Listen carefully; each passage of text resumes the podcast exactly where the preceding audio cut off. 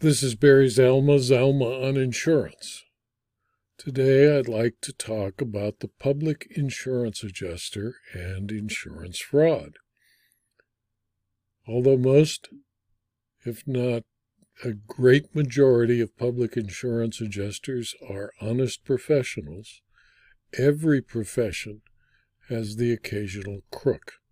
And when a public insurance adjuster exceeds his or her authority, and attempts to defraud an insurer on behalf of the adjuster's client, the standard concealment or fraud provision of an insurance policy precludes the insureds from obtaining any recovery under their policies as the claims submitted by a person by the name of Burson, their public insurance adjuster, in his capacity as their agent were fraudulent. This was a case called Astoria Quality Drugs versus United Pacific Insurance Company and Chubb and Sons versus Consoli, a 2001 decision, both of the New York Courts of Appeal.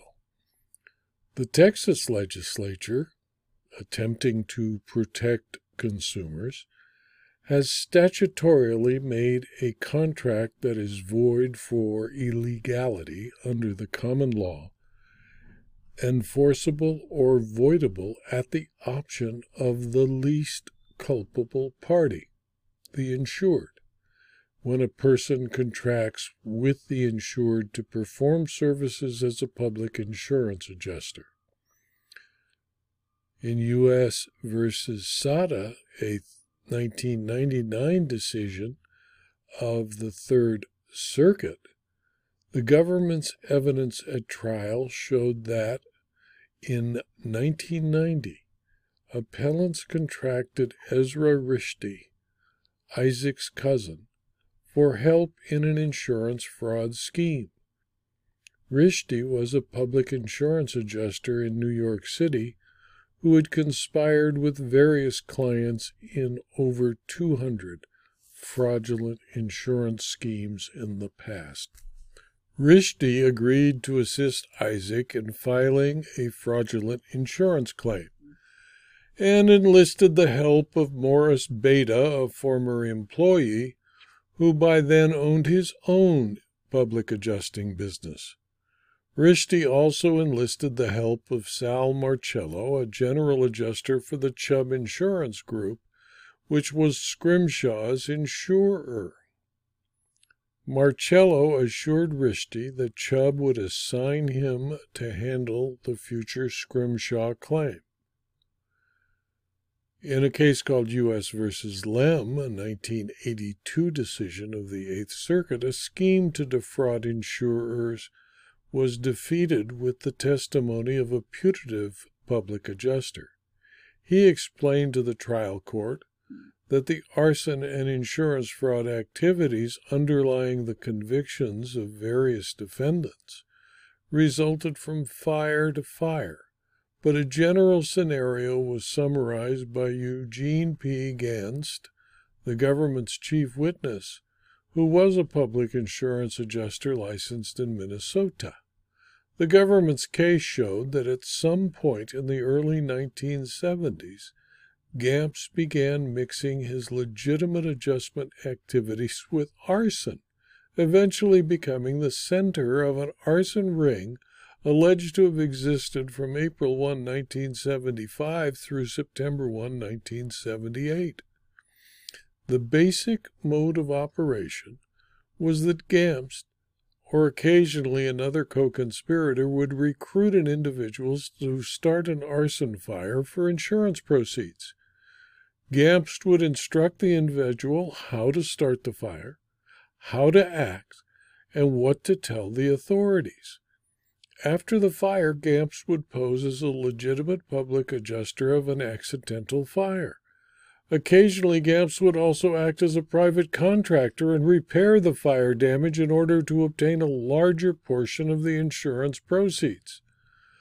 The roles of the other conspirators included providing seed money for the purchase of property, locating property for burning, providing property to be burnt, preparing and torching the property, and recruiting others to the scheme, which resulted in eventual convictions. In Everett Cash Mutual versus Bonnie Sue Gibble, the Court of Common Pleas of Lycoming County, Pennsylvania, faced with a motion to exclude expert testimony of Patrick Cassidy, defendant's proposed expert witness. When Mrs. Gibble's furnace emitted soot into her home, and the claim made with her homeowner's insurance company was not handled. To Mrs. Gibble's satisfaction, Ms. Gibbles sought the assistance of Mr. Cabot Cassidy, a public adjuster, and signed a public adjuster contract retaining Cassidy Public Adjustment to advise and assist in the adjustment of the insurance claim, agreeing to pay a contingent fee comprising a certain percentage of the amount paid by the insurance companies in settlement of the loss and necessary expenses. After making several payments, including one which it offered as payment in full satisfaction of the claim, which defendants refused to accept. Plaintiff filed a lawsuit seeking a declaratory judgment that it had fulfilled all of its obligations under the insurance contract. Defendant's counterclaim for breach of contract, negligence, intentional infliction of emotional distress, unfair trade practices act violations, and bad faith, and also joined the adjusters brought in by the insurance company as additional defendants. In support of their claims, defendants plan to introduce the testimony of Mr. Cassidy as an expert witness, and in that regard have provided plaintiff with a copy of his report in which he opines inter alia that plaintiff and additional defendants did not follow proper claims practice. Gibble, in response, argued that Mr. Cassidy is acting as an expert in his role as a consultant at the rate of $75 an hour and only his work as a public adjuster is subject to the contingent fee agreement. The long established rule of law that a special contract to pay more than the regular witness fees in ordinary cases is void for want of consideration and as being against public policy. Section 552 of the Restatement of Contracts which provides in subsection 2, quote, a bargain to pay an expert witness for testifying to his opinion a larger sum than the legal fees provided for other witnesses is illegal only if the agreed compensation is contingent on the outcome of the controversy. In In re Mushroom Transportation Company versus Debtor, the court precluded an expert witness from testifying at trial because of a contingent fee agreement, whereby the expert had been hired to assist the debtor in a bankruptcy proceeding in collecting monies allegedly due to the debtor from a certain party. Public adjusters, when acting as an expert witness, must be paid a reasonable fee. They may not, however, share in the recovery. It would be wonderful if an expert witness could share in the recovery, but it would be dishonest. And I, in my career as an expert witness, have only testified based on a hourly rate, although a small contingency would have gained me a great deal more of money if the plaintiff had succeeded in their case. The testimony of interested lay witnesses about historical facts generally does not pose a risk of the same proportion as that of an expert with a contingent financial interest. The concealment of a contingent financial arrangement with a witness would be unconscionable. With the disclosure of such an arrangement, an opinion proffered by an expert would likely be so undermined as to be deprived of any substantial value. No juror would take such an expert seriously. Defendants attempt to segregate Mr. Cassidy's work as an expert witness from his work as a public adjuster, claiming it was merely one of form, failed. It was also of no consequence that the public adjuster contract was entered into prior to the commencement of litigation. Mr. Cassidy's preparation of the expert report followed the commencement of litigation. And as defendants admit, Mr. Cassidy will be entitled under the contingent fee agreement to a percentage of any damages awarded for their loss. The court concluded, therefore, that the opinion rendered in the report is so undermined as to be deprived of any substantial value. While he may testify as a fact witness with respect to his adjuster role, Mr. Cassidy must be precluded from giving any opinion as an expert witness. A contingent fee can bring the expert much more than an hourly rate would provide. Because of the opportunity of a windfall, public adjusters and lawyers are willing to gamble they will get nothing for their efforts in exchange for the opportunity of a windfall.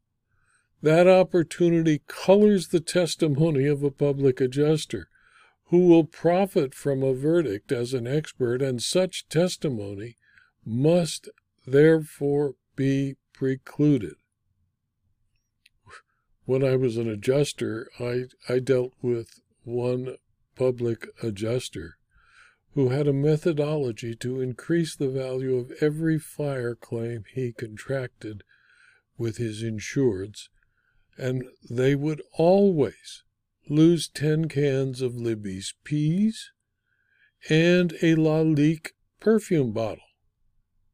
When the insured was questioned about the list of claimed losses at an examination under oath, she testified that she always bought green giant peas, never more than two cans at a time, and had never even heard of Lalique perfume a brand, of course, that does not exist. Although Re- Rene Lalique made beautiful crystal perfume bottles, he never filled them with perfume. It is incumbent on an adjuster, when dealing with a claim presented by a public adjuster, to compel the PA, the public adjuster, to produce some evidence to support the claim or review the claim in detail with the insured, who probably never saw the proof of loss and proof of claim prepared by the PA and signed it in good faith without understanding that the insured, relying on the honesty of the PA, was actually committing fraud that could void the entire claim. This video was adapted from my newest book, Zalma on Insurance Claims, Part 103, third edition, which was published today, July 9, 2021. If you found this video to be of interest or use to you, please convey it to your colleagues. It's free and please also subscribe to my YouTube channel, my Rumble channel, my blog, and my files on Substack. Thank you for your attention.